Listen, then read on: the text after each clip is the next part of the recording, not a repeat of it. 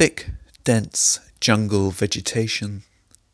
A circle of audience members in a hut by a swamp.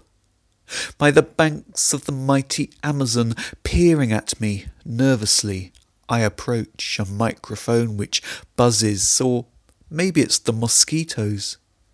Wondering how I ended up here and whether to do my famous poem about Lidl's. Thirteen hours by plane from Heathrow. Six hours by internal flight to Manaus. Seventeen hours by pickup truck, then a boat ride, followed by six hours trek through jungle vegetation led by a man in a hat with a machete to this place, a hut, near a mining settlement, only to be greeted by puzzled frowns. There's been a booking mix up. They were expecting Pam Ayres. Preliminary chit chat to break the ice.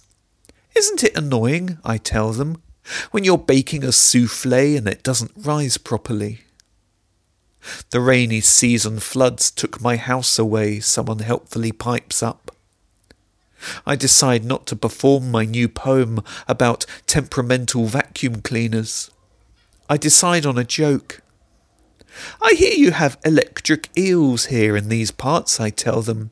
I've heard about them. They sound shocking. In the silence that follows, I hear the distant hooting of parrots. The relentless humidity causes beads of sweat to roll down my face like the last lingering hopes I once had that this would be a good gig. Having taken with me through the jungle on the back of a mule, which complained most vociferously all the way, twenty copies of my book titled 101 Things Not to Do at Junction 13 of the M25 plus the sudden realization that my fee of 60 quid probably wouldn't cover the four days of travel from Basingstoke to here. Headlining next month, apparently, is Kate Tempest. Distant thunder rumbles. Fat, lazy drops fall from the sky, falling on fleshy leaves like polite theatre applause.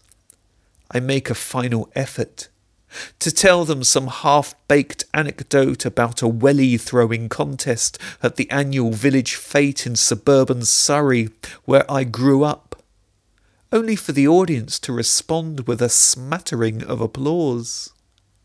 Possibly glad of this chance to learn about a different, strange culture. The next act after me does some urban street dancing and the audience loves every second. It's always difficult going on first.